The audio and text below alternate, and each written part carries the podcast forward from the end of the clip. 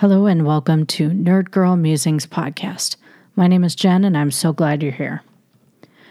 Hello, my friends. It has been a while, but I am happy to report some pretty big changes are happening in my life. And as such, I hope to be able to do this on a more regular basis going forward. Um, just to catch you up, my part time job is now becoming my full time job and the workplace that I've been at for 12 years will be no more. Well, it will still be there. I just won't. It's truly a, a risk and taking a chance, but it's such a great opportunity for me to be able to chase my dreams and passions. It allows me to start focusing on myself again. And that's something that I don't think I've done very well, especially the last two, three months, maybe, um, I'm going to get to prioritize my workouts and have a life. I don't know what normal people do when they only work one job. When you only have five days a week, maybe six sometimes here and there that you have to go to work. It it's been like five years for me since I've done that. So, um, I, this is going to be quite quite uh, an adventure, and more to come on that soon. Um, I have five days remaining of my full time job. Uh, and next weekend, the first week in December, I will transition into my new role. Um, for those wondering, I will be a manager at my new job. Same job, new role, full time, whatever. You get what I'm saying.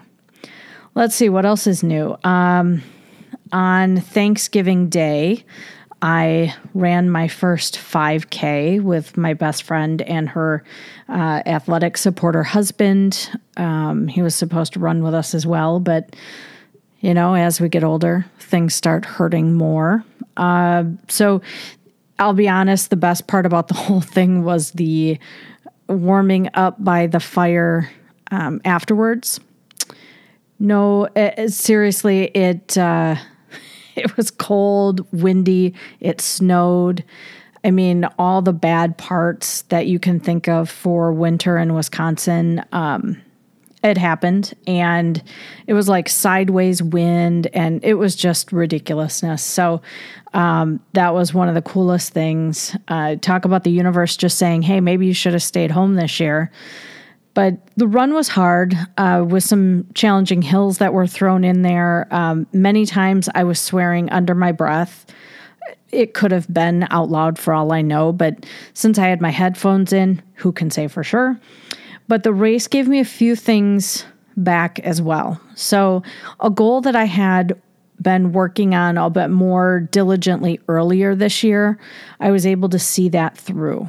Um, it gave me time to truly say, you know what, I want to do this, and then put your money where your mouth is, kind of thing. Um, also, thanks to my friend for that because I probably would have just completely skipped it if she didn't um, insist. uh, you know, it it gave me a time to start working on. Now I know what baseline, shall we say. Uh, I can only get better from here. Um, and it gives me that target to to keep my eye on. Um, and you know, it gave me memories of doing something really fun with a friend. And even though we don't run side by side out there, she's a little faster than I am. Um, having done a lot of this type of thing um, that also gives me a challenge. It gives me something to push towards because maybe someday I could run side by side with her. And it's something that we would be able to do um, and have fun doing side by side.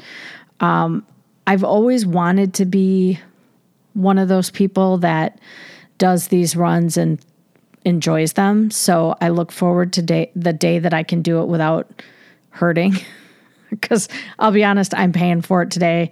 Um, and yesterday it was uh, quite something.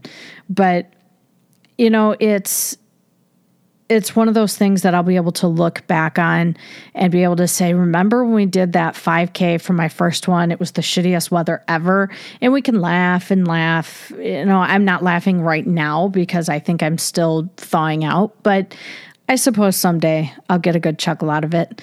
Um, and you know, I I want to be able to enjoy these things. And part of being able to do that is making time for myself to work on these things. So I'll be able to do that now with my job shifting. Um, I will be able to dedicate more time to my fitness and my health. Um, you know, and it's it's something that I have a goal, and we'll see what happens going forward. It also dawned on me the other day that I have never seen any um, movies in the Marvel universe. Um, I don't even remember how I came across them, but uh, I realized, wow, I'd never seen Captain America. And then I was looking through the list and I was like, oh, I've never seen Iron Man or Thor or, you know, any of these. And um, so I decided it's time that I change that and I start working through those movies. Um, so I am doing chronological order, not theatrical release order. So uh, similar to how you can change things up with the Star Wars universe. For Marvel, they start you with Captain America and then Captain Marvel and then Iron Man 1 and 2. Um, so that's where I'm at right now. I'm going to start recording some new shows with um, with the Marvel movies just to talk about them because there are things that I really do like and there are things that I'm not a fan of. So, today, let's talk about a movie that I finally had a chance to get to the theater and see. Um, and that is Ghostbusters Afterlife. Now, I have seen the preview for this on a number of occasions, um, and I knew it was coming years ago. Uh, but I'll be honest. So I'm a huge Ghostbusters fan. I loved the original franchise.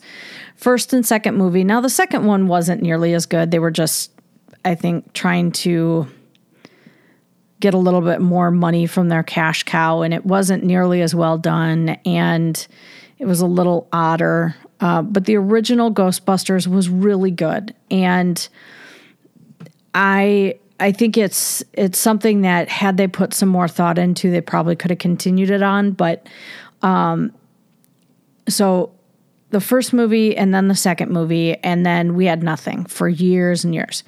And then they came out with Ghostbusters with an all female cast in 2016. And I have never seen it. I don't plan on ever seeing it. Not because I'm against Ghostbusters being all women, um, because for as funny as Melissa McCarthy is, every movie she's in turns to crap. And I know that I'm probably alone in a lot of that because I didn't like um, oh, what's that one? Bridesmaid. I hated that movie. Absolutely hated it. It was so gross. Uh, but then again, too, I don't like comedies. So I don't know if maybe I would enjoy her movies more if I was into comedies. But um, so I never saw the 2016 version. I admit I will not give it a chance. Uh, but this one, I was interested. So good cast. It. Uh, I knew that the original cast was going to be returning, and um, it just seemed like it had some good a direction. So, that being said, I was really excited to finally see after, gosh, I think it's been like two years of it. Originally, it was going to come out um, in 2019, and then it was pushed back to 20, and then the pandemic, so it was pushed back to 21, or some something along those lines. And so, was it the best movie I've ever seen? No, it wasn't. Was it highly entertaining? You bet. For a Ghostbusters fan, it was a great nod to a wonderful franchise. So, if you truly like Ghostbusters and maybe you've seen it recently, um, you'll be able to pick out a lot of a lot of the similarities. Uh, they brought a lot of the props, they brought a lot of the mannerisms of different characters. They tried to include as much from the original Ghostbusters, I think, as they could. And I think true fans of the franchise will be able to connect them together and see how this movie is a sequel to movies one and two, while just, you know, very Terminator esque, where you just skip all the crap that was made in between and you kind of have a do over. Um, so if you haven't seen the movie yet and, and, uh, you want to see it, you don't want me to ruin anything, save this one for later. If either you've seen it already, you don't care about it, and just want to listen to my thoughts, then listen at your own risk. Um, so, funny enough, this movie actually had me chuckling out loud in a few spots. I'm not one that laughs in a movie theater very often. Um, I will at home on occasion if I'm watching a movie, but it's not typical for me at a theater. Uh, but this one really did made me chuck. It just really did make me chuckle. Um, first of all, the kids that were cast in this film, I loved every single one of them. It was great to see Finn Wolfhard in something again after the movie It. Uh, he did the remake of It, which pause on this. I have seen far too many remake, sequels, redos, do overs. I don't care what you want to call it every franchise that was big in my childhood is like having a resurgence because uh, I don't know why. I don't know if it's because people in my generation are like, I love this because I saw parts of the original thing that I loved in this new movie, and so therefore I connect with it. Um, I'm not sure, but clearly Hollywood has run out of original ideas because they're stealing all the good stuff from the 80s and 90s. And someday I hope they remember how to how to make new things. Um, but anyway, so it it's good to see him in something after the It franchise. He's a really decent actor, but I'm afraid that with Stranger Things and It, he's going to sort of get pigeonholed there. Um, the other thought that I had was, wow, he grew up and they are going to have a super hard time in Stranger Things convincing me that these kids are kids. Um, I already know some of the actors have like shot up the uh, the boys, especially because that's what boys do. They just all of a sudden grow like a weed. Um, so the boys look really mature now, and I think that's going to be harder for them to sell Stranger Things. Um, his sister Phoebe uh, was a delightful, nerdy kid, and I couldn't quite put my finger on who she was, but I knew that I had seen her, like her face. I knew the hair didn't necessarily match her, but something with her face was really recognizable. Um, Eagle eyed fans will recognize her from The Handmaid's Tale. Uh, she played Esther Keyes, who we saw in the last season. Um, she was the young, uh, the young wife and it, it's a very different, very different type of acting here. Um, but I love the fact that we have the girl as the hero, really. Um, her brother is there for some comedic relief. Um, her friend podcast is there to also be some comedic relief and that supporting actor role. But I love that the girl has the main the main pieces. She gets to put it all together. She gets to be the smart one, the one that saves the day. She's not waiting for her dad or her brother or mom's boyfriend or something like that. Like it's it's this super smart kid and there's a super smart teacher that believes she's a smart kid. And that's the other thing that I love. I mean, how many times as a kid did you say something or do something and the adult just blows you off, right? And this was a chance for her to have this adult person that could recognize she knew what she was talking about. It's fine to be smart There is nothing wrong with knowing more than other people and being smart. Um, I think too often, you know, people are picked on because they're they're brilliant, and I think that's an admirable quality in a person. Um, we have Paul Rudd playing the science teacher, and they're in summer school, um, and he doesn't want to teach clearly. So first day of school, he puts in Cujo, um, which you know what a movie to uh, to start the kids with. But I got to say again, as somebody that grew up watching Cujo, it made me laugh because I remember being about that age watching Cujo. So, um, but Paul Rudd, I mean, do we really need to say more? Everything he touches turns to gold right now. People's current most beautiful man or no, sorry, it would be Sexiest Man uh, 2021. And he's so much fun to have in a movie. He's ageless, I think, um, although I think he gets more handsome as he gets older and he embodies the Keymaster perfectly. Um, I think it was very conceivable for me to remember Rick Moranis in this role and to see him in this role and they kind of have the same movements. Um, so again, continuity between the different movies there. Uh, they say Sigourney Weaver had a part in the movie. I don't know if it was just because they showed some of the clips with her from the first movies and that counts, or uh, because honestly, I didn't see Dana in the movie outside of those clips. Maybe I missed something. Um, but I love Sigourney Weaver, so I I would think that I would have noticed if she was in there somewhere, but maybe I missed it. Uh, so, the premise of the movie we have a mom and her two kids. And we learn that mom's father has just died.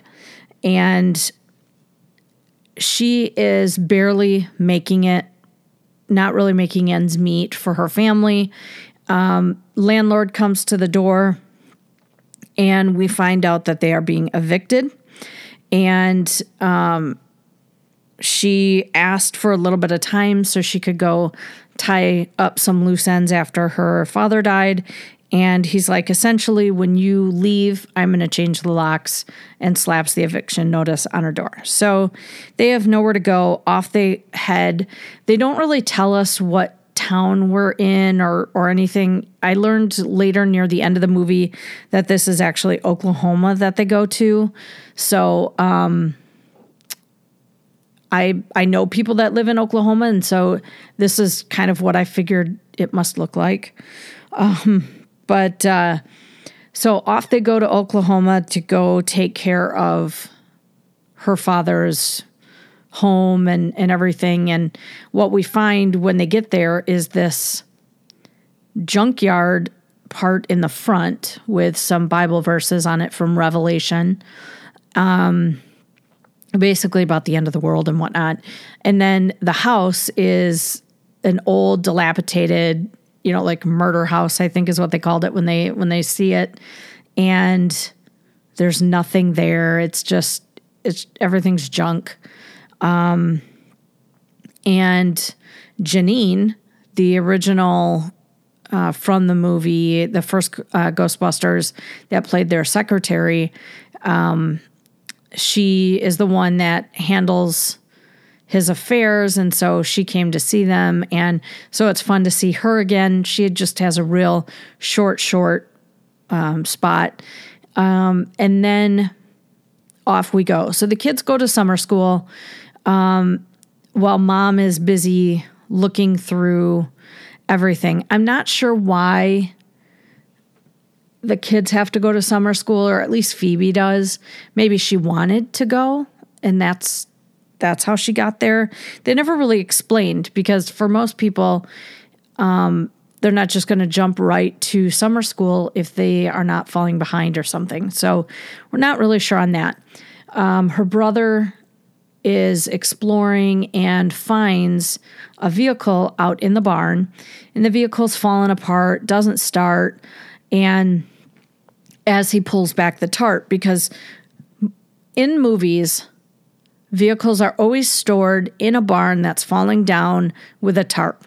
I don't know if this truly happens in real life, but it makes me think that every old farmhouse I drive by, if they have an old barn, if I go in it, I'm going to find a vehicle underneath a tarp in there and a serial killer. But um, it's just kind of funny how certain things just always seem to reappear. But anywho, so Phoebe gets to meet her science teacher, and um, they talk about this phenomenon that happens every single day where it's like there's an earthquake but they're not on a fault line. Uh, there's no tectonic plate movement. There's nothing that should indicate that this should be an earthquake. There's no fracking happening nearby. So um, there's nothing that can explain it, but he's been trying to figure it out. And um, so they go back and forth about, you know, what do you know? And, and they're trying to figure out these S waves and T waves and things that um, it looks more like a readout from an EKG than it does science, but maybe that's how earthquakes look. But um, so the kids get involved in in various things. So her brother, being 15, tries to get a job at the local drive-in because a girl he finds cute works there and he tells her that he's 17 and um, so he starts getting all the crappy jobs and uh, they take them up to the top of this mountain which is really cool and pi- picturesque. And um, he sees something down in the mountain. It's a mine actually. And it's weird and the whole place shakes and um, again no real explanation for it. And um, the sister Phoebe is also exploring the house and finds um, some of her grandfather's ghost busting equipment. So he is, she finds uh, his gosh, what is it? That thing um, kind of looks like a, a little T and it lets you know when there's paranormal activity. Can't think of the name off the top of my head right now. Um, she finds that and eventually she starts following it. And it leads her out to, I don't, I thought it was going to be an outhouse, to be honest. And there's a, uh, like a fire pole. And without even thinking about it, without having a light, without having anything, she just jumps on the pole, flies down it, and ends up inside um, his, her grandfather's uh, workspace, and it's it's where he went. Uh, it's where he saved photos of his of his daughter. It's where he truly kept a memory of all of those moments. It's where he saved his experiments. And we also find one of the proton packs. And um, while she's down there, her grandfather actually helps her in like she pops open the back of the proton pack and she's like, "Oh, there's two missing whatever they are, batteries or something." And the light, which is meant to be her grandfather's ghost, um, sort of directs itself over to an area so she can grab them and put them in. And she realizes that that's her grandfather that's helping her put all this together. And slowly you start to see how the Ghostbusters will come back. And her brother is tinkering with um, the car and finally gets it to start. And of course, he takes off, and there's a great shot of him flying around in, I think it's a wheat field or something. And it's, you know, he clearly has no idea how to drive. He's zooming all over the place. And it's just kind of a real fun scene about what would you do if you were 15, you were able to get a vehicle to start running and you take off what happens next where do you go that kind of thing so that's that's a fun little clip there. And slowly we start to realize that we have one of the Ghostbusters has to be their grandfather. And um, while Phoebe is downstairs in the workroom, she opens up a closet and sees all their Ghostbuster uniforms there. And um, she is able to start putting these things together with her science teacher. And we learn that he was one of the Ghostbusters. And her science teacher tells us all about what they did. And then they just kind of went away. Um, and we learn that something happened with the Ghostbusters. Uh, their relationship clearly fractured at some point, and Egon went out to Oklahoma and cut himself off from everybody. And um, so while Phoebe's doing some research, watching old YouTube videos, she writes down the Ghostbusters phone number and she calls it. And all we see is we see a hand reach for this phone, and it has the same Revelation uh, Bible verse tattooed on the inside of his arm. And when um, when he raises the phone up to himself, we realize that it's Dan Aykroyd playing Ray, and he starts a- answering some of her questions about what happened. Um, and then she says, you know, who her who her grandfather was. And um, you know, they he realizes that that he's gone. Um, and you know, so we know that at least one of the the other Ghostbusters is still alive. Um, and then we have where I would say the movie becomes the Ghostbuster movie. Once they kind of connect all the dots, like, you know, here's who this person is related to, here's what happened between the Ghostbusters and why everybody else was in New York and he came out to nowhere, Oklahoma. And um, we start putting those pieces together. Uh, so that's when chaos ensues. And they find a um, a ghost in a is it a meat packing plant? I don't remember what the old plant was, but they find a ghost in there, and Phoebe takes the proton pack and um, they start chasing after him. They actually catch him. Um, and then there's some fun about having to have they have to let him go. Uh, and the cops chase them. They all end up in jail. Um, Trevor, played by Finn Wolfhard, finds out that the girl that he really likes is the daughter of the sheriff. So, you know, there's some fun banter about being in the in jail and things like that. And um, we find out that the reason why he went out to Oklahoma is because Gozer is going to come back and happens to be coming back right there in this mine and it's where the the big apocalypse is going to happen and he was there essentially as the gatekeeper to protect everyone, to keep them safe, and to not allow all of these ghosts and Gozer back again. And the the parts with Gozer are very interesting. This is where if you are a fan of the series and you hear the music, you're going to recognize some of the music from the original movie. Um, this is the part that I love because it it connects them differently.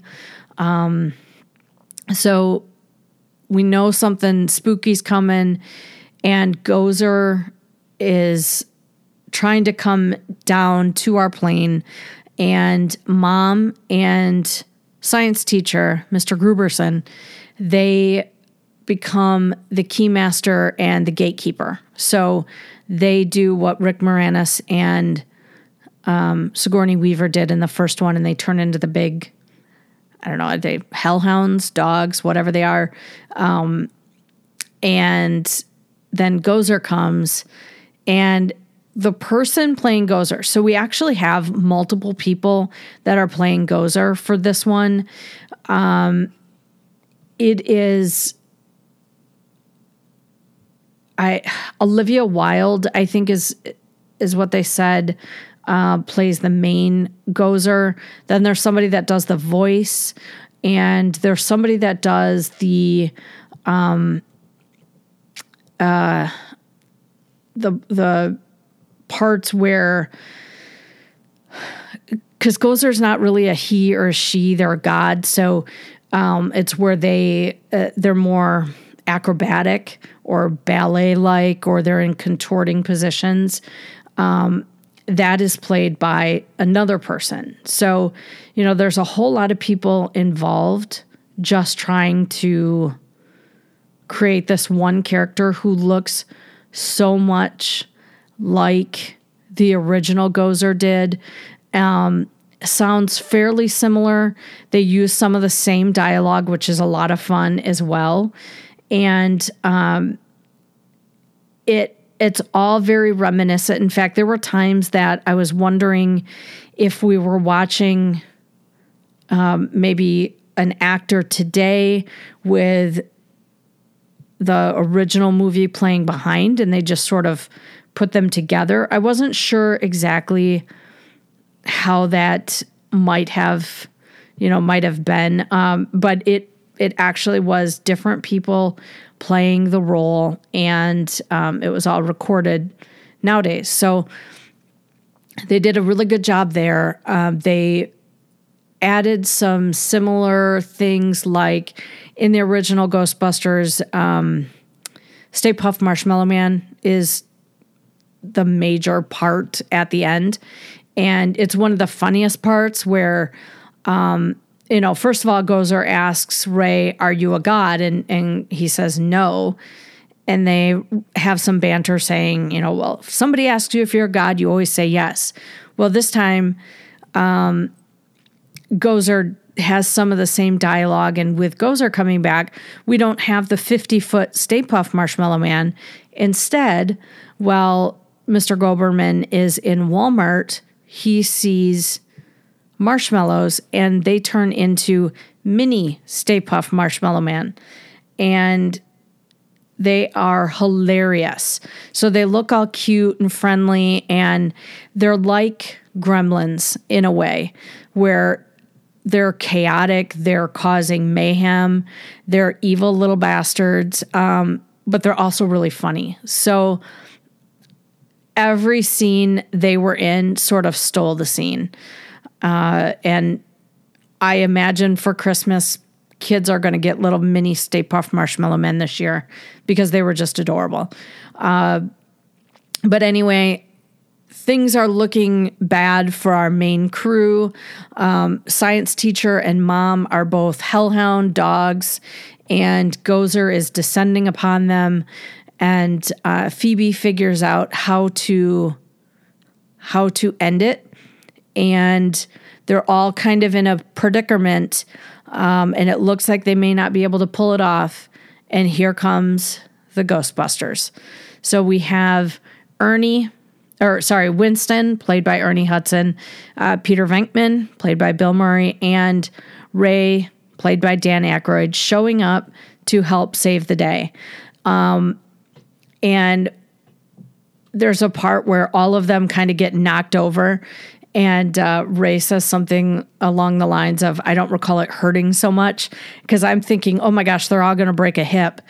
And the ghost of Egon shows up and you get this moment where it's very Star Wars, where you know this person um, is deceased. They have passed away in real life. So there's no way he could have recorded this portion, but it was done in a way that it was so close and it gave everyone a chance to say goodbye and Egon was able to help his granddaughter with the proton, and they were able to bring it in line and take care of Gozer, and all was well. Um, and then eventually, the daughter forgives her dad and he disappears into the ether and essentially that's the end. Um, so it was it was a really abrupt ending compared to how the first one ended, you know, ticker tape parades and all that. But I expect we'll probably see another movie. Maybe, maybe this will be enough.